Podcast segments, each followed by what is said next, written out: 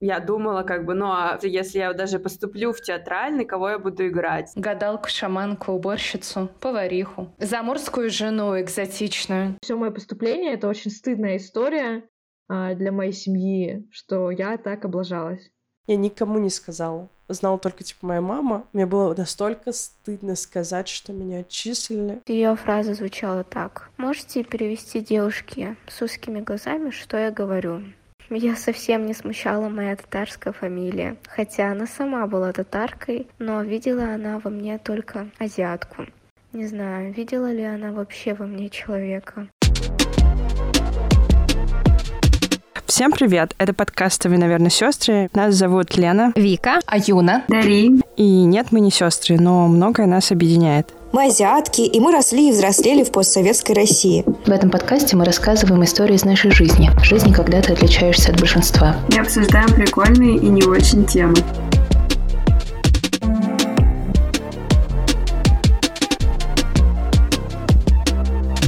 Всем привет! Это второй сезон подкаста «А вы, наверное, сестры». В этот раз мы решили поговорить про профессии. В этом первом выпуске мы хотели поговорить про наш опыт в ВУЗе, про первые шаги нашей профессиональной карьеры. По какому принципу мы выбирали профессию и ВУЗ, э, какие были препятствия, если они были, и вообще, что прикольного, неприкольного с нами в это время случилось. Можно начать вообще с того, что мы с Леной познакомились в ВУЗе на юрфаке. В общем, Лена, расскажи, как ты решила поступить на юрфак? Было распределение по классам, типа вот есть Ашки, Бэшки и Вэшки. Есть Ашки, которые типа математическо-физический, физический, типа класс. Бэшки — это гуманитарии, и Вэшки, ну, типа, как повезет как жизнь у них сложится. Просто без уклона. Просто В-класс — это класс, который выживает. Я была во всех классах. Где-то к десятому классу я была в Б-классе, гуманитарном классе, который был с профилем полицейский класс. Тогда еще был милицейский класс. Да, я настолько старая.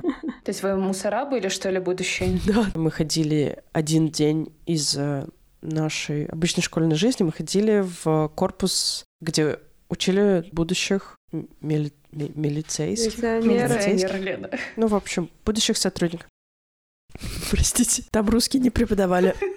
Мы ходили, учили пары, у нас было право и вот это все такое. И я подумала, ну, круто, у меня там, типа, как раз половина старших родственников были связаны как-то с милицией, либо с органами, и работали в них. И я подумала, ну вот, можно туда пойти. Не сильно очень задумывалась. Сдавала экзамены, учила ЕГЭ и все такое. Там был выбор из нескольких профессий, по которым ты вот сдаешь ЕГЭ, например, ИСТФАК, общагу и русский язык, математику общий, да? И вот у тебя открывается какой-то перечень профессий, которые ты можешь выбрать. Ну и я не знала, типа, какую именно выбрать. Мне казалось, что самый такой, типа, проверенный вариант — это на юриспруденцию, потому что я примерно понимала, что делает юрист, но совершенно не понимала, что делают остальные типа люди. Ну, то есть у меня не было примера какого-либо еще вариации, и когда встал вопрос о том, что у меня есть возможность поступить на бюджет э, культурологии, истфака или юриспруденции, я выбрала юрфак, потому что не понимала, что я буду типа делать. На культурологии я думала, что я буду бабушкой возле картины, которая в музее сидит. Вот реально, я, я, у меня такая была логическая цепочка. Если я пойду на истфак, я, наверное, буду преподом в универе, не знаю, преподом истории. Ну и юристом я такая, ну, наверное, будут какие-то деньги минимальные. Вот, вот я поэтому выбрала быть юристом. А я поступила, потому что э, право изучала с восьмого класса. Я ходила в клуб, в учреждение дополнительного образования в Петербурге. Там мы изучали право с восьмого класса. Вообще там все началось так. Восьмой класс — право, социология, международные отношения, экономика. И потом ты определяешься с направлением. И вот с восьмого ну, по десятый класс я занималась правом. Э, немножко участвовала в олимпиадах, немножко получалось. Отвезла, отнесла, отвела меня туда мам. Потому что мама думала, что из меня получится хороший юрист. Почему? Потому что я просто не люблю нарушать правила. Ну, это типа я не очень люблю там переходить дорогу э, в неположенном месте. И в целом, как бы, если есть какие-то правила, и это связано с государством, то я лучше буду их придерживаться. Так было, по крайней мере, раньше и в, современном, в современной России, конечно. Это уже не так. Но мама почему-то решила, что из, из этого, исходя из этого, можно предположить, что из меня выйдет хороший юрист. Более того, у меня просто в семье тоже есть юристы. притом довольно успешные. Так получилось, что я просто к 11 классу не знала, что еще мне нравится. Я думала про журналистику или операторское искусство или мастерство, но нужно было сдавать то ли физику, то ли литературу. Я боялась это все сдавать, а общагу я как бы уже знала, поэтому без вопросов решила сдать. Ну и, в общем, с первого курса все равно я э, уже знала, что это не то, чем я буду заниматься. В итоге юристом я не проработала ни минуты. Фига, серьезно? Я даже не знала. У нас была группа, типа, самая сильная на первом курсе. И там учились студенты, которые ездили по обмену, по флексу. Флекс. Блин. Рип. Они э, выглядели так, как будто у них уже кейсы многомиллионные. И там такая нездоровая была атмосфера с тем, что ты должен, ну, типа, что ты юрист из права топ-100, вот, вот такой ты юрист уже там на первом курсе. Э, у корпоративных юристов вообще везде такая энергетика, типа, успешный успех, а мы с Аюной, короче, были какие-то инди-чуваки, которые вообще не вписываются никуда. Просто никуда. И у нас образовался костяк вот этих вот инди-чуваков, которые такие, блин, куда мы поступили? Неужели мы будем юристами? Мы вписались в последние строчки рейтинга. Да-да-да, я помню. Я понимаю то, о чем вы говорите, потому что я училась в школе, не очень хочется называть ее, ладно. Там точно заряженные родители у а, моих одноклассников были. Соответственно, я с ними училась, и я абсолютно понимала, что мои одноклассники совершенно знают, чем они будут заниматься дальше, ты чувствуешь, то, что их ну, готовят к взрослой жизни. У них там вот это все тоже профильность, какие-то направления, углубленное изучение чего-то. Ну, я просто как бы все время оказывалась в каких-то ситуациях такая, о, ну ладно, мы теперь делаем это, я попытаюсь сделать это настолько, насколько я смогу, без какого-либо наставничества. Была такая ситуация, просто мы играли в школе, были выборы, короче, выборы в мэры, в министерство, вот такая история. Мой друг, у, у него там была книжка Дональда Трампа, он там с батей созванивался, они придумывали, что ему сказать, типа, в речи, как это все должно быть, как это все работает. Вот, а я просто дома, ну не дома, это было в лагере, я вот так вот гуглила, как писать речь, как э, это делается, все. У меня до сих пор, наверное, такой вайб самодеятельности, потому что, ну, я в целом никуда не поступала. И это решение сейчас немножко с возрастом понимаю, что оно как бы было не совсем осознанное, потому что, ну, в целом, когда тебе 18 лет, я не знаю, что можно очень серьезное решение принять по поводу своей жизни. Но тогда мне это нужно было, потому что просто я жила в Москве, я, у меня было, был как пере, не перегар, а выгорание, вот. Я ушла из той школы, где были все заряженные, потому что я там себя чувствовала вообще, вот, как вы говорите, инди-чуваки. Ну, я поступила в лицей привычки, у меня было 43 э, балла, это был проходной балл. Я еле-еле прошла, поступила на дизайн. После вышки тогда я решила никуда не поступать, потому что мы ходили, у нас тоже был факультетский день, мы ходили в, диза... Э, в школу дизайна вышки, и мне там нравилось, но я не могла представить все 4, 4 года обучения. Мне точно нужен был gap year, но просто пока он затянулся на Gap Life. Посмотрим, может быть, я поступлю в этом году или в следующем, не знаю, я думаю об этом. Но сферу деятельности я не выбирала, мне кажется. Потому что в целом творчество меня всегда окружало, это единственное, что поощряли во мне, типа, в детстве. Мне как бы, да, ну, мне просто сказали, типа, ну, окей, не поступаешь, не поступаешь. Батя мне сказал, типа, ну, окей, замуж выйдешь. И я такая, нет. Я просто, ну, всегда творчеством занималась, и эта сфера деятельности очень рано начала меня поддерживать в финансовом плане, и поэтому я как-то чувствовала себя спокойно в этом плане. Поэтому, ну, если вы планируете никуда не поступать, то вам нужен как бы запасной вариант. Я очень халатно подошла, мне кажется, к выбору профессии в одиннадцатом классе. Типа, мне вообще это все было пофигу. У меня не было особого давления там помогать семье или еще что-то, потому что у меня, ну, я в достаточно привилегированном положении была, наверное, потому что родители меня все время пушили, типа, занимайся, ну, выбирай то, что ты хочешь, а мы тебе поможем. Не было такого, что если ты девочка, то значит ты получаешь образование просто так, как аксессуар какой-то. Нет, они хотели, чтобы я тоже работала, но они хотели, чтобы у меня была такая работа, которая будет удобна для семейной жизни. И у них были очень своеобразные представления о том, что это могло бы быть. Это как? Чтобы ты не разъезжала куда-то далеко, чтобы тебе там, не знаю, с детьми было удобно. То есть, условно, не ментом, где ты для тебя это может быть опасно. И я всегда была творческим ребенком. В художественную школу, например, я записалась сама, когда мне было типа лет 9.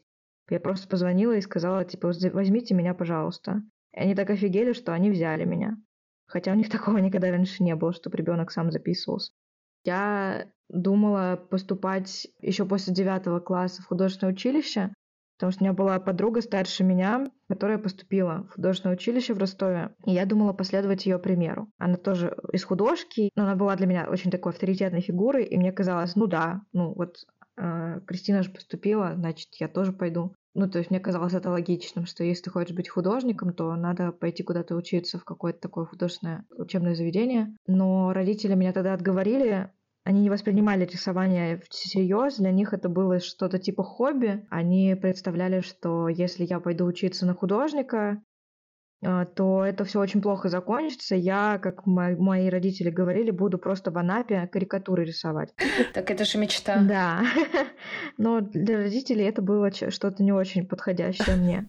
И они, в общем, меня отговорили тогда и сказали, типа, давай ты будешь рисовать просто так, в качестве хобби в свободное время, а в качестве профессии подумай над чем-нибудь другим. И я, так как меня больше всего интересовали гуманитарные предметы, хотя, ну, как бы я отличницей была, у меня не было проблемы, там, например, математику или физику сдавать при нужной подготовке, но я выбрала тогда гуманитарные предметы, а когда ты выбираешь русский, литературу, английский, это значит, что ты можешь поступать там на филфак, э, на художественные специальности, музыкальные, театральные, в общем, такие все творческие специальности. И в том числе журфак. Из всех этих э, вариантов э, журфак не требовал дополнительных каких-то скиллов, типа рисования, игры на каком-то инструменте и так далее ну и филфак еще. Но я просто плохо представляла, чем занимаются филологи, когда они заканчивают обучение. Мне очень нравилось читать. Литература меня, конечно, очень увлекала, но я не очень понимала, как я буду это применять в жизни. И поэтому я, исключив все остальные профессии, остановилась на журфаке и начала готовиться к ЕГЭ по литературе тоже очень распиздяйский, если честно. У меня почему-то в тот момент было какое-то очень странное состояние. Ну, мы тогда переехали в другой город. 10-11 класс я заканчивала в Ростове-на-Дону. И у меня были какие-то очень странные отношения с одноклассниками, я очень себя плохо чувствовала. Когда я об этом вспоминаю, я подозреваю, что, возможно, у меня был какой-то депрессивный даже эпизод. Было такое состояние, когда мне вообще было пофиг на все это. Я просто хотела сдать ЕГЭ, закончить школу. Э, я еле уговорила родителей дать мне денег на репетитора по литературе. Они просто не понимали, вообще, что такое ЕГЭ, ну, насколько это сложно. И им казалось, если я учусь на отлично, значит, для меня ЕГЭ не должно быть проблемой. Угу. А ты что, типа, недостаточно умная для этого, что ли? С какими-то предметами это сработало. Например, английский я не готовилась, я, за... я его написала на 94 балла. Потому что я на Олимпиады ходила постоянно, у меня английский очень хорошо не давался. А к литературе я никогда не готовилась, никогда особо не ходила на Олимпиады, а это как бы нужен определенный скилл, нужен определенный склад ума. Я еле уговорила их э, отправить меня к репетитору, нашла какого-то репетитора, погуглив э, на каком-то сайте репетиторы.ру, но тоже как-то довольно рандомно выбрала какую-то женщину. И, в общем, у нее какой-то очень странный был подход к преподаванию. Она, по сути, все время меня хвалила и говорила, какая я умная, у меня все получится. А в итоге я сдала на 71 балл, а на 72 балла. А это как бы очень мало, если ты собираешься поступать на какую-то творческую специальность, потому что там порой такой, что тебе ну хотя бы 90 нужно сдать чтобы на бюджет нормально претендовать. В общем, я провалилась, родители разочаровались во мне, что типа, ну как же так, ты отличница, мы вбухали деньги на ЕГЭ, ну, на подготовку к ЕГЭ, и ты сдала на такой балл, который очень сильно уменьшает мои шансы на бюджет. Конечно, я очень расстроилась, но я вообще была очень тупая в этом отношении. То есть я даже не знала, что можно пойти на апелляцию. Я узнала о том, что мои одноклассники пошли на апелляцию по литературе, когда она уже прошла. Ну, то есть я вообще ничего не знала, как-то никто особо не объяснял, и я просто, короче, мне кажется, очень сильно проебалась в тот момент, просто по незнанию. И точно так же я не знала особо, какие есть вузы. И я на тот момент вообще не знала о существовании такого вуза, как Высшая школа экономики. И мне о нем рассказала моя старшая двоюродная сестра. Я подумала, ну, наверное, это какой-то экономический вуз. Не, не вуз, а школа. Да. Когда я увидела, что там есть гуманитарные факультеты, специальности, и увидела, какие там баллы, и что там поступают в основном олимпиадники. Ну, то есть, чтобы поступить в вышку, это нужно прям прицельно к этому готовиться, идти на олимпиады и вот это, это все дрочить. Я вообще про это ничего не знала. И поэтому я поступала в такие более, как сказать, более консервативные, наверное, вузы, типа МГУ, там, Институт печати, РГГУ, вот всякое такое я такая деревня была, наверное, что, ну, я вообще не разбиралась во всех этих вузах, ну, кроме того, что я понимала, что, а, ну, МГУ — это круто, это главный российский вуз. И мои родители очень хотели, чтобы я поступила на э, журфак МГУ. Самое ужасное, что во время того, как э, я писала сочинение, у меня начались месячные. И мне пришлось просто убежать оттуда, э. чтобы купить прокладки и что-то с этим сделать. Ну, то есть я в итоге не написала ничего нормально, потому что судьба так распорядилась. Короче, я не поступила, естественно, туда на бюджет, я не рассматривала даже коммерцию, потому что, ну, это все очень дорого. И в итоге единственный вуз, куда я поступила именно на бюджет, э, был э, журфак РГГУ, Российского государственного гуманитарного университета, э, на заочное отделение.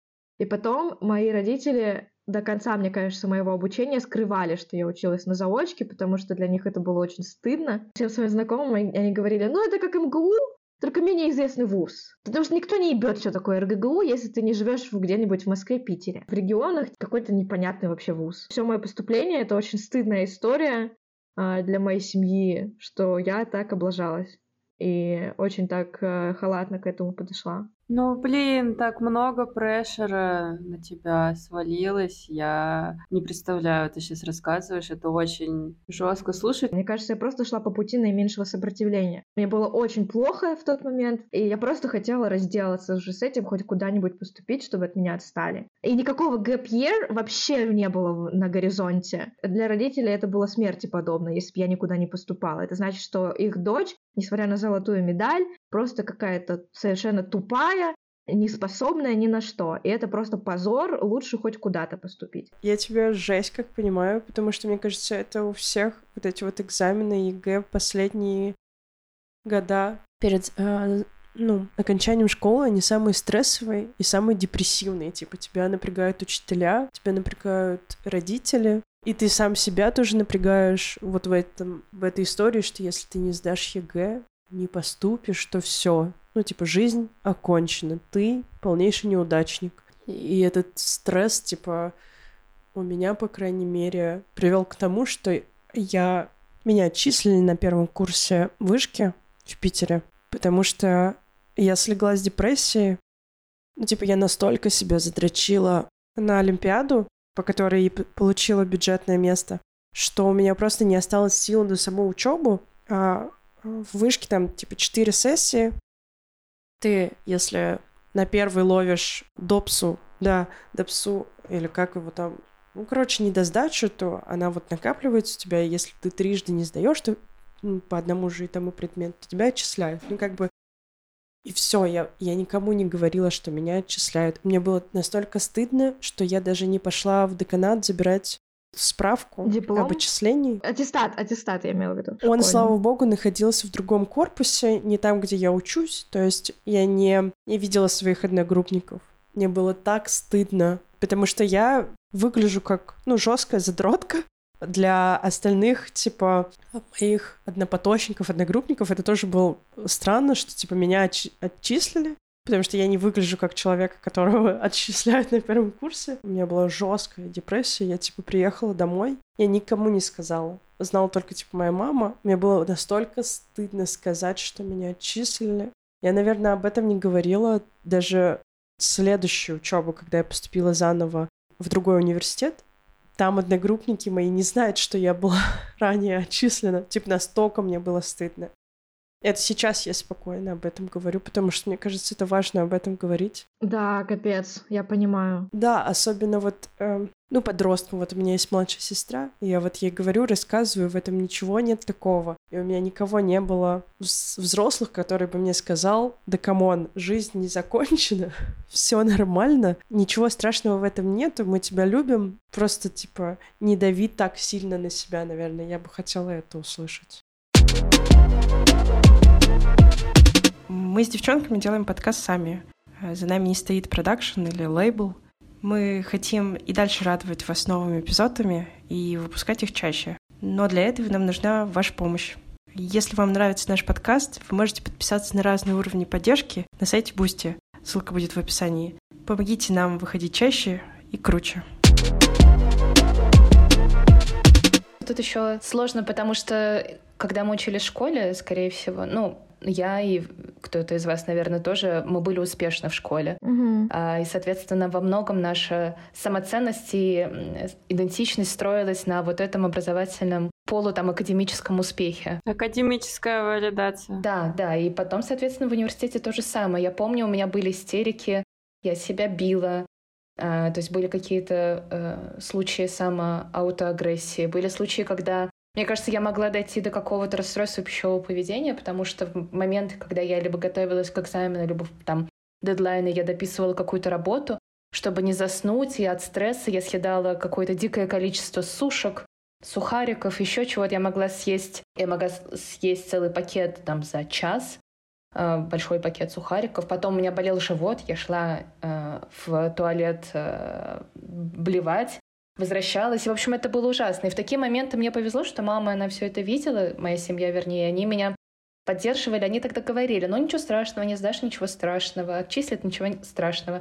Тогда и до сих пор, на самом деле, мама, кстати, в своих каких-то посланиях мне там на день рождения или когда я там заканчивала, эм, сдавала сессию, она меня поздравляла, но как будто бы немножко акцентировала внимание, что, ну, учеба, карьера — это, конечно, важно, но самое-то главное, что ну, замуж выйти самое главное, детей родить самое главное. Это был такой лейтмотив. Родители, кажется, до сих пор немножко им стыдно, что я э, не работаю юристом. У меня тоже э, в целом всегда академически в школе получалось ну, хорошо. То есть э, в какие-то моменты лучше, в какие-то хуже, но типа старшая школа, больше депрессивных моментов, больше каких-то сложностей э, с менталкой, тоже там РПП, вот эти все штуки. Ну, и потом я как бы пошла работать в 15 лет, и к 17 лет я уже себя чувствовала, типа, выгоревшей, типа, я не хочу уже как бы и учиться, и работать. И я понимала, что если я пойду в универ, мне нужно будет и учиться, и работать одновременно. Просто потому что, ну, как бы, мне нужно работать. Я просто понимала, что я, типа, это не вывезу, и я сама себя обеспечивала тогда, и поэтому в каком-то плане родители не имели никакого, ну, голоса в том, что я делаю со своей жизнью, потому что я как бы ответственна сама за себя. Но я понимаю, как мне не хватило того, чтобы э, мне просто сказали в какой-то момент, э, как вот э, мои подружки, например, говорили, что ты еще успеешь поработать на плохих работах, давай ты сейчас типа поучишься, и, ну, у тебя и будет время еще типа изучить себя, ты там не должна, ну, просто я так решила, что мне нужно работать. Ну, просто потому что мне было неприятно брать деньги у родителей, потому что мне нужна была какая-то типа свобода. Ну и в целом просто, я не знаю, почему-то я так решила. И вот это все наложилось друг на друга. И, конечно же, типа во всем этом хаосе каком-то типа ментальном, эмоциональном с родителями и самой в себе, я вообще не верила в то, что я смогу поступить туда, куда я хочу. А я хотела, ну, куда-то типа театрального, может быть, э, ну, вышку тоже на дизайн, может быть, но как бы, но я не верила, потому что я понимала, я училась в лицее при вышке, я видела, как, типа, мои одноклассники ебашут э, по учебе, а, ну, а они просто учатся, типа, а я параллельно еще работаю, как бы, и у меня, я вообще, типа, не видела, что я с этим справлюсь, и у меня не было дома никакой поддержки, поэтому я такая, типа, ну, окей, я как-нибудь разберусь со своей жизнью, типа, я, у меня всегда будет какая-то работа, я буду подрабатывать. Ну и сейчас, конечно, я смотрю на людей, которые там поступают, уже отучились, мои ровесники, типа, ну, и чувствуешь, что, что ты что-то, типа, упустил, и как-то просто потому, что ты в 18 лет решил, э, типа, даже не пытаться, потому что, на самом деле, типа, попытаться куда-то поступить и облажаться для меня тоже было огромным страхом. Ну, типа, куда-то не поступить, куда ты хочешь. Я не, ну, я просто, типа, решил даже не пытаться и такая, типа, ну, пока что не буду. В общем, это тоже, знаете, такое решение было из, из-за какой-то очень херовой самооценки, на самом деле. Ну и плюс, конечно же, мне всегда нравилось выступать, там я танцами занималась, и я думала, как бы, ну а если я даже поступлю в театральный, кого я буду играть? Гадалку, шаманку, уборщицу, повариху, заморскую жену экзотичную. А мне нравилось, мы ходили в театр со школы, там потом я, ну, я начала как бы альтернативные какие-то, пошла в Google школу туда, ну, изучать это начала, поступить в МНШК куда-нибудь можно было. Но моя самооценка мне абсолютно не позволяла даже пробовать этого. Я тоже шла по накатанной, как бы меня вот родители в люльку посадили, по речке пустили, я так и плыла, и плыла, и плыла. У меня вот хватило только смелости как бы не работать. Ну, не то чтобы смелости не хватило, я просто знала, что я точно... Я не смогу, я не потяну, это невозможно. Честно говоря, завидую своим одногруппникам, однокурсникам, которые успешны в карьере и более того, им нравится то, чем они занимаются, потому что я вижу, что, да, во-первых, это удовольствие, самореализация, а в-третьих, и очень важно, это деньги.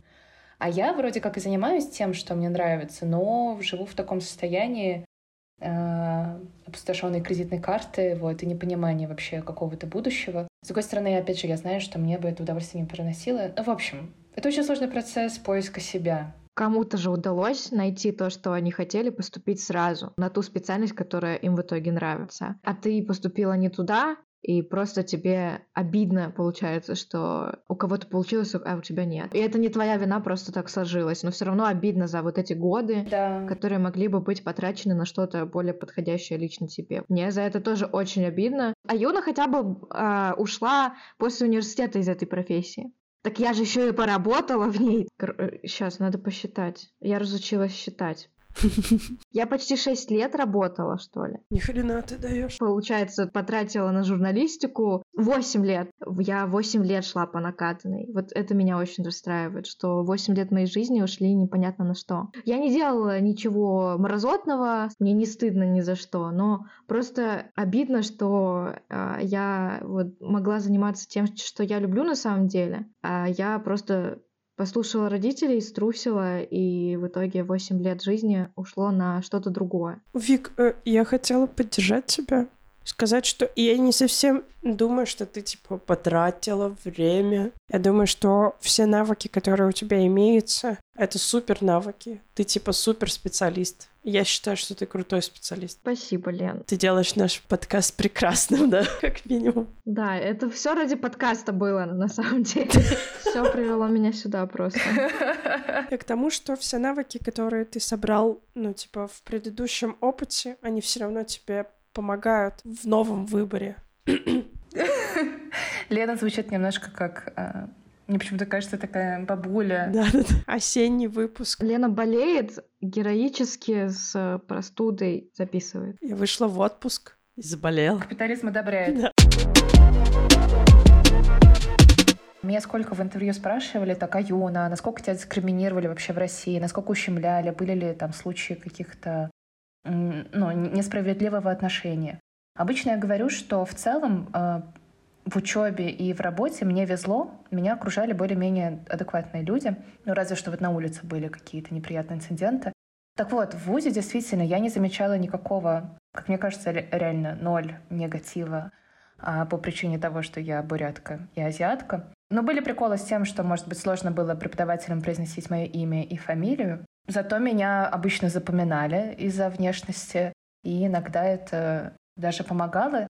Если хотите поподробнее, немножко я писала в своей колонке, в нашей колонке для перита. А ссылку можно, кстати, в нашем телеграм-канале увидеть. И еще были даже плюсы, потому что на первом курсе у нас был курс «История государства и права зарубежных стран», э, «История государства и права Отечества».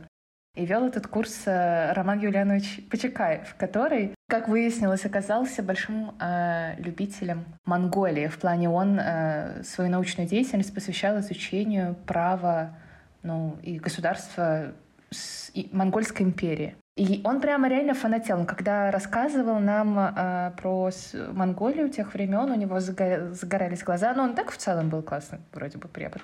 А там он с, особенно, с особенным энтузиазмом об этом всем вещал. И вот пришла пора первой сессии. Я помню, что тогда на первом курсе был, была я, Лена, мы бурятки, и еще э, был калмык один парень и, и калмычка. И прикол в том, что мы все вчетвером сдали у Романа Юлиановича э, этот предмет на... Хорошо, короче, мы сдали. Мне лично казалось, что он сидел, слушал меня и очень широко улыбался. Я не знала, как к этому относиться. Но мне кажется, что он реально как бы просто... Ну, в общем, наверное, ему нравился тот факт того, что я, не знаю, бурятка. Тоже, в общем, потомок Чингисхана и Чингизидов. Не знаю, Лен, ты как сдавала? Меня отчислили, Аюна. Меня отчислили из-за его КП. Я серьезно тебе говорю. Мне кажется, я, а, я подвела его. Я подвела всех нас. Всех борят монголов, и монголов ты подвела, блин. Но, но да, было, было прикольно. Типа то, что он так много знает про монголов. Типа супер обсест был чел. Из каких-то своих приколов в учебе, связанные с национальностью. Я тоже, типа, сильно не могу вспомнить именно по учебе. Наверное, только то, что было проще знакомиться с такими же, как и ты, типа, не русскими ребятами. А, и вы как-то быстрее находили общий язык и пытались держаться вместе. Но я вот это вот заметила тенденцию. Вот так мы и познакомились с Юной, что, типа, мы такие, о, чувиха. И сразу как бы сразу находили общий контакт. И так, ну и типа, это никуда не делось. Ты в любой какой-нибудь компании, когда видишь азиата, ты такой, о, прикольно, я с ним должна познакомиться. После вышки я училась в не очень вузе, в котором не очень сильный был юрфак, и это заметно ощущалось. И я чувствовала какую-то нехватку, не знаю, умов вокруг себя, и я пошла, короче, в парламентские дебаты, надеясь на вот эту вот либеральную тусовочку, которая которая, типа, мне казалось, пипец какая прогрессивная тогда. Дисклеймер. Сейчас я так не считаю. И я думала, блин, как круто, я окружила себя очень умными, классными людьми. Если, например, мои одногруппники какие-нибудь расистские шутки говорили, ну, такие безобидные, а, но, но тем не менее все равно расистские, то я думала, типа, вот мир такой жестокий, там какие-то вот эти шутки неприятные, зато я, типа, буду тусоваться с либеральными чуваками, и такого никогда, типа, меня не бу- у меня не будет, вообще все будет круто, они, типа, меня будут понимать, все еще лучше будет, типа. Что вообще произошло не так, на самом деле? Даже умные чуваки, типа, из супер классных универов тоже бывают расистами, как оказалось. И несмотря на то, что очень мало было действительно спикеров-азиатов, и азиаток. После меня, получается, я замечала, как в дебаты приходят э, девочки-азиатки, и я им рассказывала про свой опыт расизма в целом. И мы как бы сопереживали друг другу и делились этим мнением. В том числе мы обсуждали какие-то проблемы в сообществе дебатов. Ну, что, типа, как, как такое может быть, что, типа, умный чувак из э, крутого универа все равно пропагандирует какие-то правацкие истории, у нас был, типа, жесткий диссонанс. Как такое, типа, может происходить? И я, на самом деле, ушла из дебатного сообщества как раз-таки по причине того, что оно не очень располагает, что ли, к себе. Но это очень элитарная среда. Да. Элитарная интеллектуальная тусовка. То есть она сама по себе уже закрытая. Очень много, типа, крутых людей из парламентского, ну, из дебатного сообщества, которые вышли. Они очень крутые профессионалы супер крутые профессионалы. Но, типа, даже э, факт того, что такое, типа, элитарное общество все равно не исключает факт, что там есть, типа, провоки, которые жесткие расисты, и это, типа, у меня никак в голове не мэнчилось. К сожалению, интеллект далеко не всегда показатель какого-то, какой-то адекватности. Моя подруга училась в Новосибирске на Восточном факультете, и она мне столько всего рассказывала. Я не верила, что это возможно, что не могут преподаватели то есть люди, э, которые имеют дело, которые преподают студентам с учеными степенями, говорить вообще, позволять себе такие вещи. преподаватель предложила мне тему курсовой. Тема была связана с лошадьми, и предложила она мне ее, потому что, цитирую, «У вас же там тоже лошади, вам должно быть интересно». В новом сезоне мы хотим включать ваши голоса в наши выпуски. Это и еще две короткие истории от подруги Аюны. Я, короче, подавала заявление на соцстипендию, и сотрудник университета меня спросил, мол, а тебе зачем материальная помощь? Ты же из Бурятии, вы же буряты, там бабушки дедушки, родственники, дяди, тети же друг другу все помогаете материально. Я, конечно, опешила, когда у меня так спросили. А, ну, вот этот сотрудник, он тоже был из Бурятии, как бы он плюс-минус в курсе, конечно же, но я считаю, что это некорректно так говорить. Еще моя любимая история, а, когда преподаватель истории России 20 века на экзамене задал два дополнительных вопроса, один из которых был, какие реки проплывают в Кыргызстане и Узбекистане. Сейчас вы услышите два коротких монолога от наших слушательниц. Меня зовут Эвелина, мне 18 лет, я метиска, я наполовину татарка, наполовину бурятка, но всю осознанную жизнь я прожила в Бурятии, там окончила школу и поступила в Санкт-Петербург. Город, в котором также обучалась моя старшая сестра. Она заранее предупреждала меня о том, что я могу столкнуться с расизмом в свою сторону, и, к сожалению, так и случилось. Я поступила на прикладную информатику в дизайне и познакомилась со своей преподавательницей по предмету история дизайна. При первом же знакомстве она попросила мою одногруппницу перевести мне то, что она говорит. Ее фраза звучала так. «Можете перевести девушке с узкими глазами, что я говорю?» К сожалению, это был не единственный момент такого отношения ко мне. Когда я затруднялась ответить на ее вопросы, она говорила мне может мне помедленнее говорить? И я совсем не смущала моя татарская фамилия, хотя она сама была татаркой, но видела она во мне только азиатку. Моей одногруппнице русской девушке, гражданинке Казахстана, прилетали просьбы снять нарощенные ресницы, так как казаки казаки. Она назвала казахов казаками. То есть в Казахстане такой вид является харамом. Со всех этих ситуаций мне сначала было смешно. Я, в принципе, вообще никогда не сталкивалась с таким в Бурятии и не знала, как мне реагировать и что нужно делать при этом. Мои одногруппники тоже никак не реагировали, просто посмеялись и забыли. Наверное, их поведение я тоже на себя проецировала, и поэтому не жаловалась и не пыталась сказать что-то против. Со временем я поняла, как это было обидно и грубо такое говорить незнакомому человеку. Не знаю, видела ли она вообще во мне человека. Считаю, что все-таки нужно было как-то упрекнуть такое поведение и пойти пожаловаться в деканат. После всего, что она мне наговорила на этих парах, мое желание ходить на ее предмет совсем отсутствовало, как и в принципе вуз. И, наверное, это была одна из причин моего отчисления из вуза и переезда в другую страну. Я поступила в Китай, где намного комфортнее себя чувствую. Что я вообще думаю сейчас об этой женщине? Несмотря на ее образованность, она все-таки осталась для меня глупым человеком. Меня зовут Саяна, я художница из Улан-Удэ. Сейчас живу, учусь, работаю в Питере. А, учусь в театральном институте. А, история произошла именно там. Это было на первом курсе. Меня как-то раз остановила деканша моего факультета, где я учусь, остановила вот просто в коридоре с вопросом, типа, откуда ты родом, кто ты по национальности. Я говорю, я бурятка. Она сказала такую фразу, от которой я просто охуела. Она сказала что-то типа «Я думала, ты якутка, потому что ты слишком красивая для бурятки». Женщина хотела мне сделать комплимент, сказать, что я красивая. Но получилась какая-то хуйня, которая меня вообще-то оскорбила.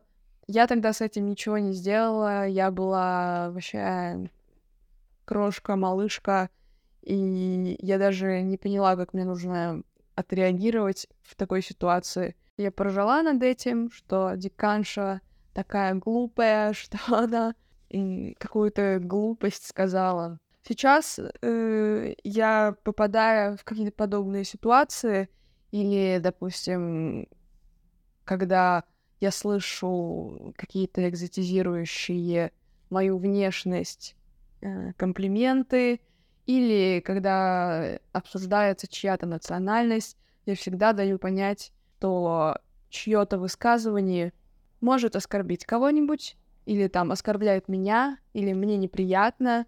Всегда остро как-то реагирую, когда называют кого-нибудь типа хачами или там чурками. В следующем эпизоде мы поговорим о работе, нашем и вашем опыте, позитиве и негативе. Если вы хотите рассказать нам свою историю, пишите нам в директ в инстаграме наверное.sisters или на почту наверное.sisters собака яндекс.ру. Всем пока!